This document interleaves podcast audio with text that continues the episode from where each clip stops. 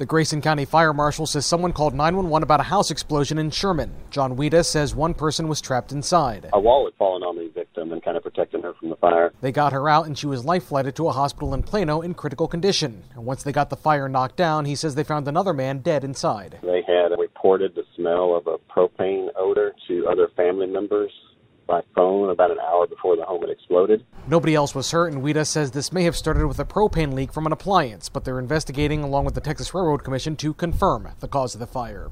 From the 24 Hour News Center, Alan Skaya, News Radio 1080, KRLD.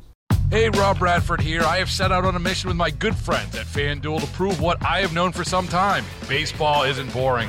Now I have a daily podcast to prove it with some of the most notable people in the baseball world, screaming baseball isn't boring from the mountaintops or at least agreeing to come on our show. Players, managers, GMs, and yes, even the commissioner of baseball, Rob Manfred. It has been a constant wave of baseball's most powerful voices. So join the revolution, subscribe, and soak in Baseball Isn't Boring. Listen on your Odyssey app or wherever you get your podcasts. You'll be glad you did.